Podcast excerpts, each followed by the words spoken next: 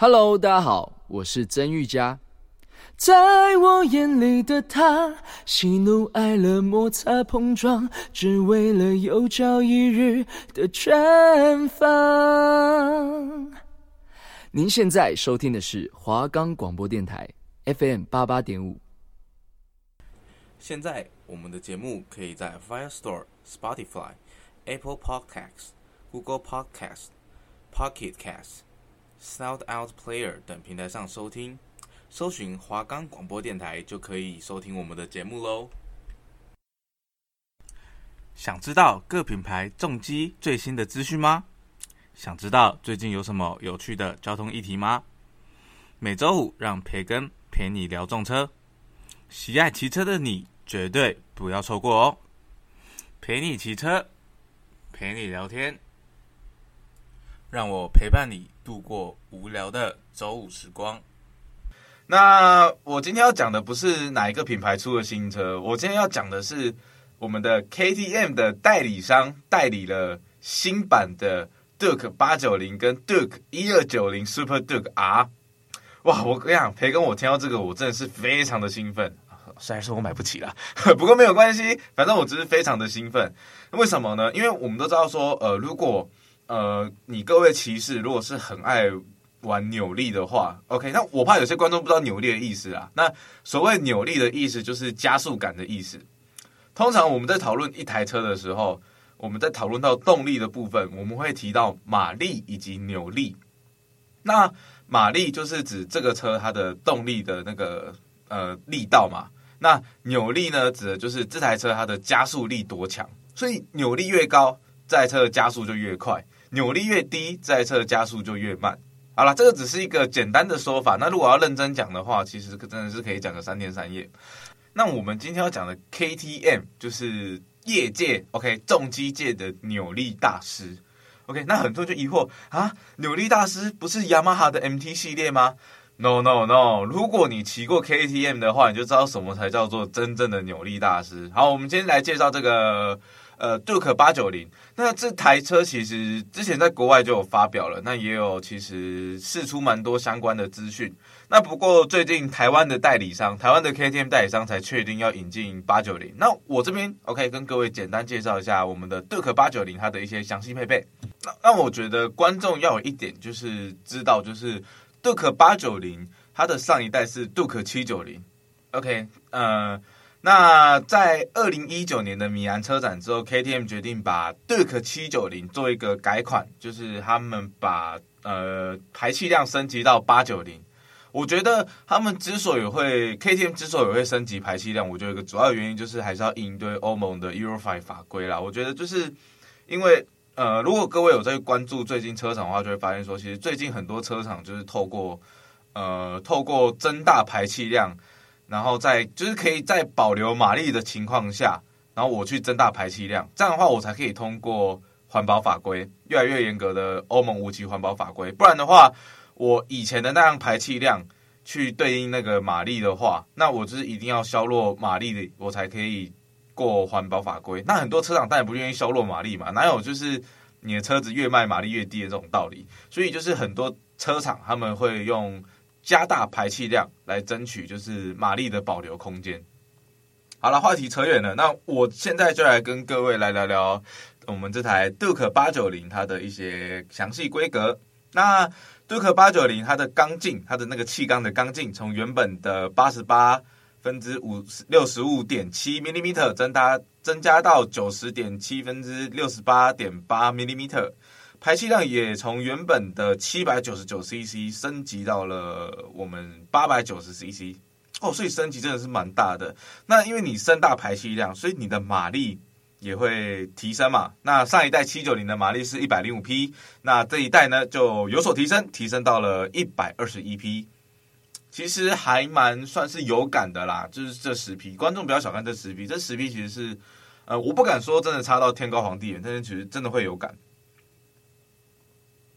那我们现在来讲扭力的部分哦，扭力真的提升蛮多的。那我们上一代杜克七九零，它的扭力是八十七牛顿米，在八千转的时候产生。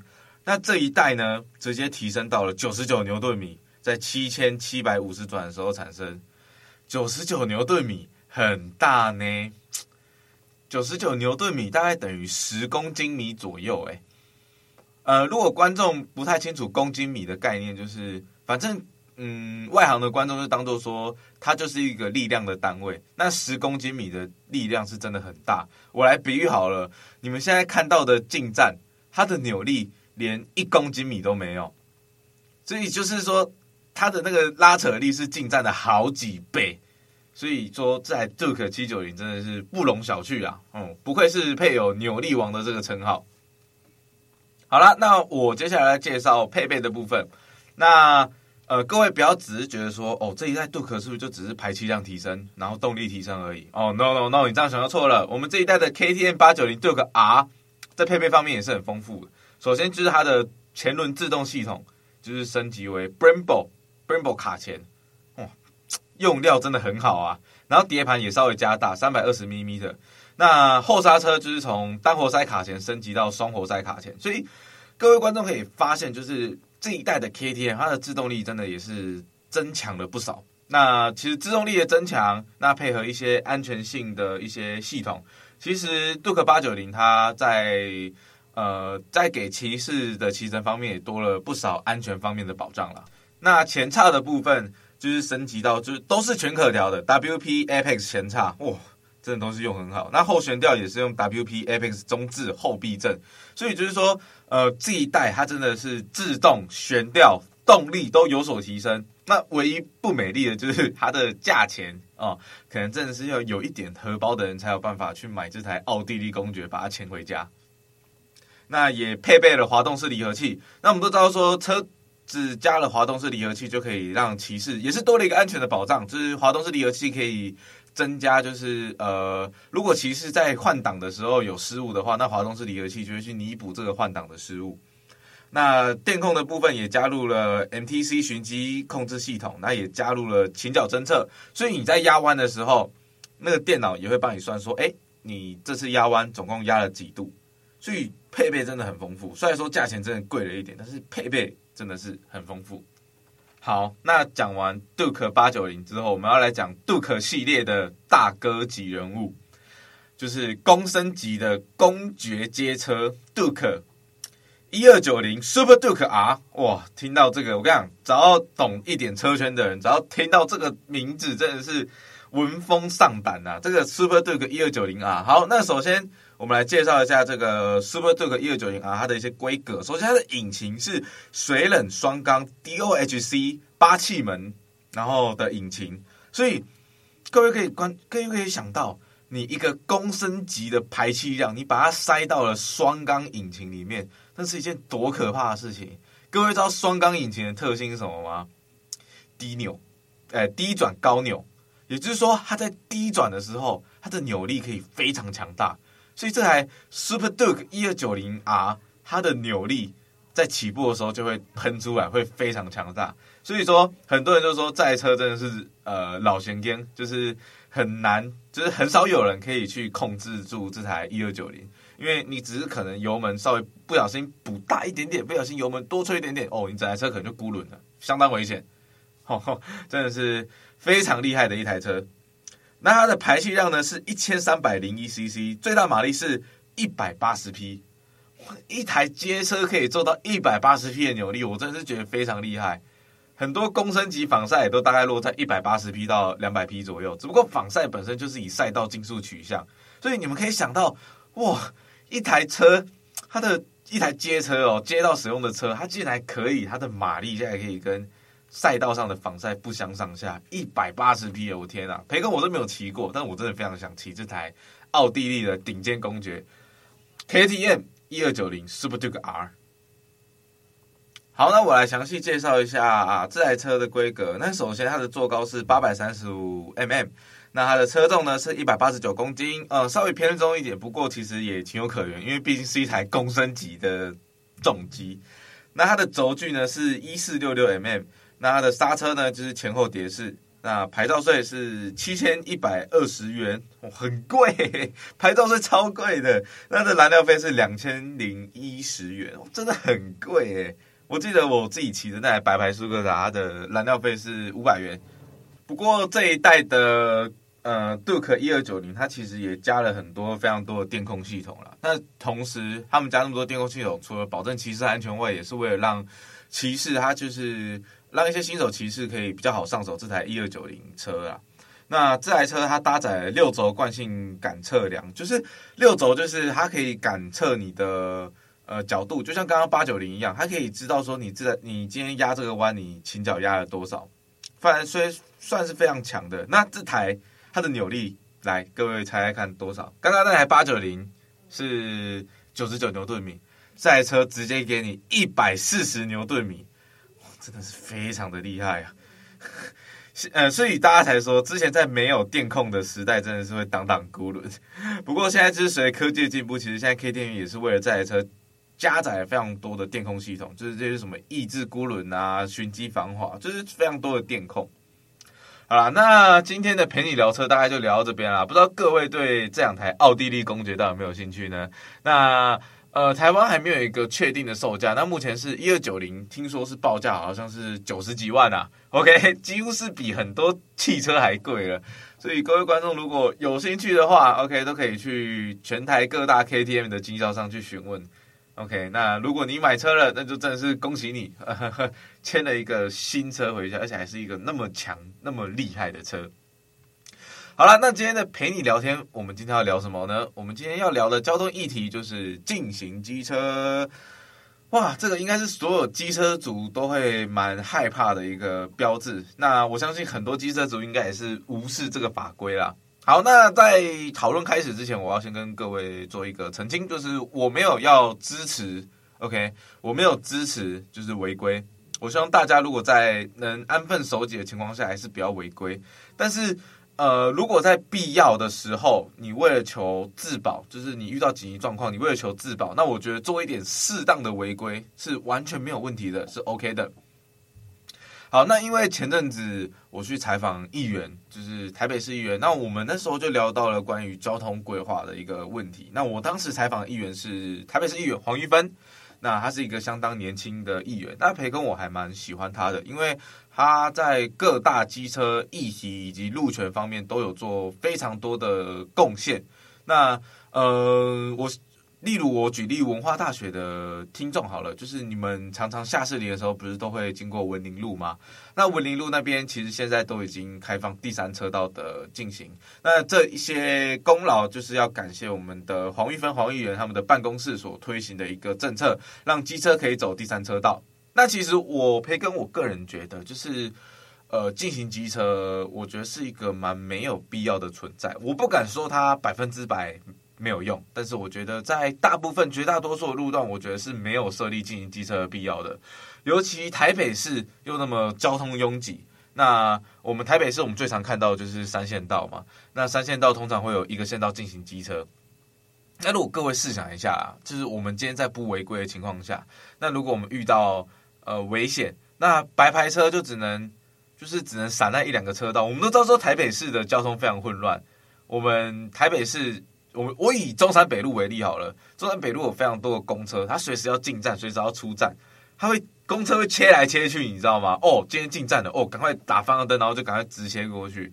那还有什么？中山北路还有很多临停、违停的车辆，所以就是说，就是已经汽机车能走的路已经够少了，然后还要闪一些大卡车，闪一些违停的机车，还要闪一些乱钻的汽车，还要闪一些公车进站内出站，那。我当然，我这边不是要针对汽车，只是就是对机车主来讲，就是真的是蛮有压力的。你交通动线那么复杂的情况下，你又只给机车主两个车道可以走，那真的是蛮不公平，而且也是蛮危险的事情。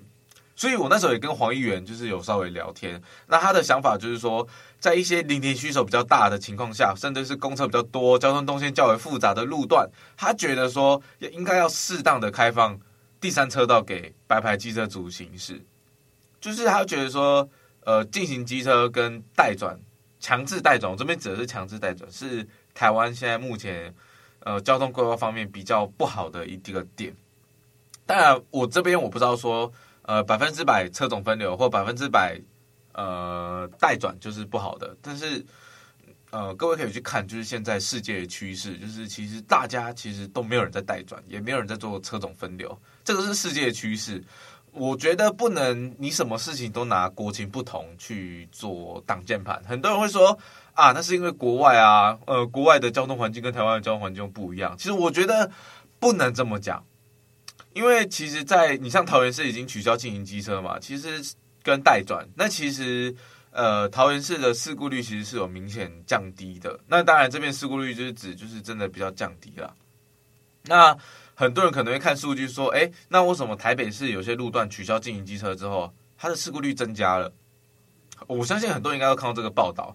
那我前几天有跟黄议员去做讨论，那他给我答案就是说，呃，其实数据不能这样看，因为有很多就是有很多车祸，就是呃是车子撞车子，或者是车子违规，那这些东西也加进了事故率里面。所以黄议员觉得说这种报告很不合理，就是这些报告都不是。都没有显示出一个直接证据，就是只是说，呃，发生事故率就一定是跟呃取消禁行机车跟待转有关系，就是没有一个直接的呼应啦，所以有点不公平。呃，那我也是蛮支持这个说法的。那黄议员也有提到说，过去其实其实某些路段的车流量，呃，相比于去年也有有所增加，所以你车流量增加，那事故率提升，那这个就是一个正常的现象嘛。所以我个人就是觉得说。呃，你不能单看数据就去指明说，哦，今天进行机车被取消了，或者是代转被取消了，就是一个危险的行为。我个人非常的不赞同这个说法，我甚至觉得，呃，这样是不是有一点刻意要带风向的感觉？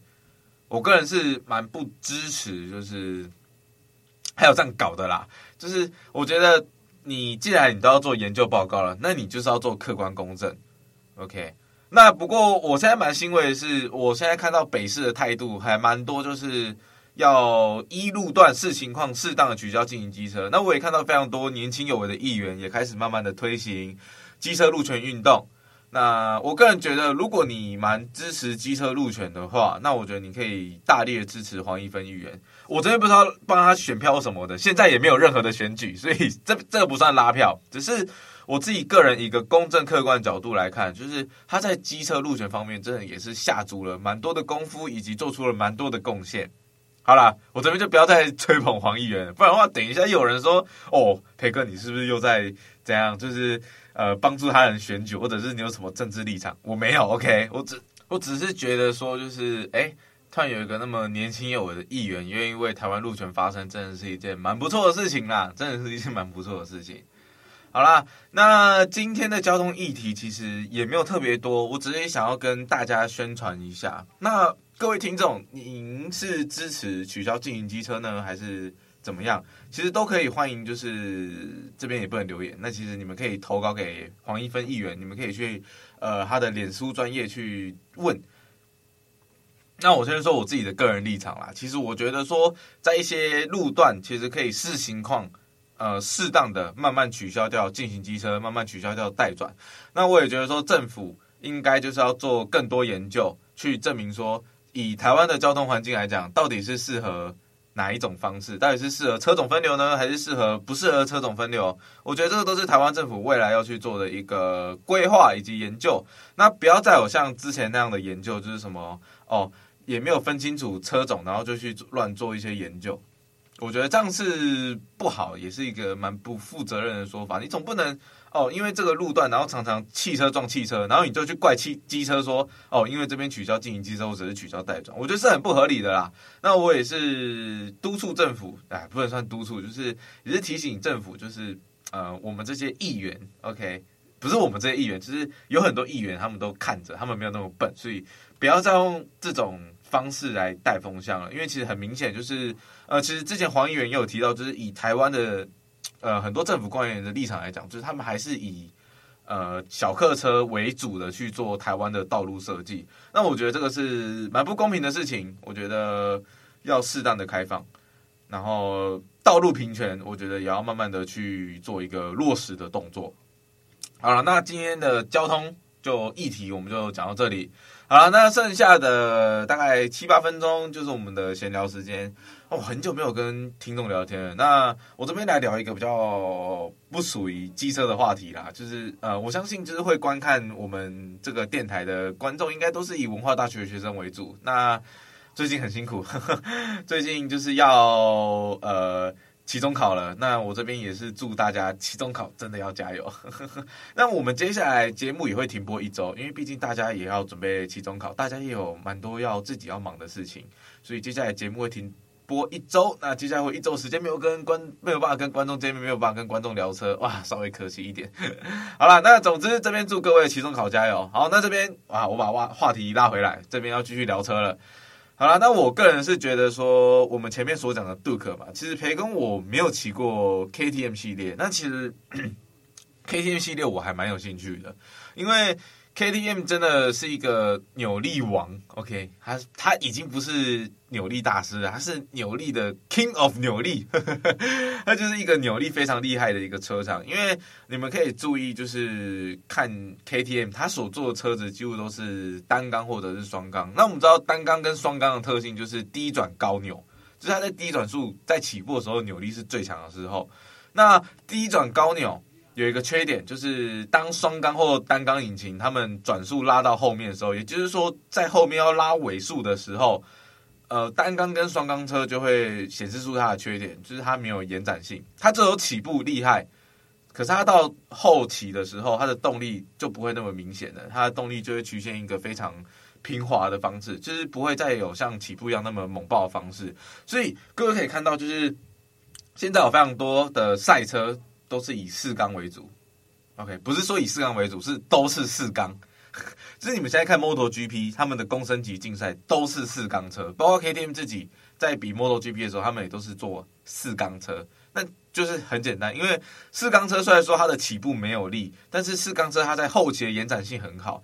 那我们都知道，在赛车场就是要比高速的嘛，就是大家都一两百公里在飙，就是比后期速度谁比较快，所以。呃，MotoGP 他们的厂车会做四缸，原因就是因为他们要在高速域那个求一个胜败嘛。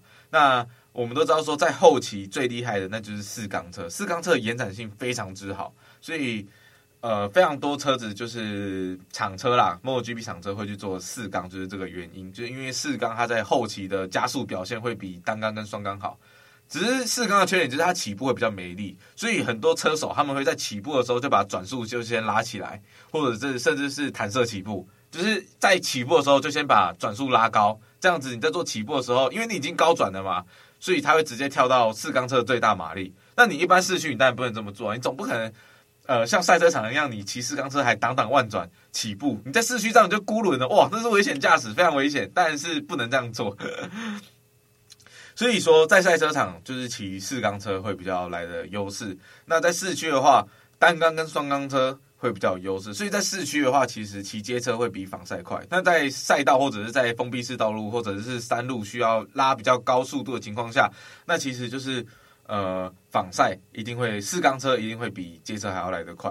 那当然有些街车也是会做四缸啦。那这个就比较呃，还算蛮常见的。讲老实话，只不过 KTM 它毕竟是以扭力为主，所以它一定是会做单缸或双缸。因为我们都知道单双缸的引擎的特点就是简单直白、简单粗暴，一开始就直接要跟你尬掐。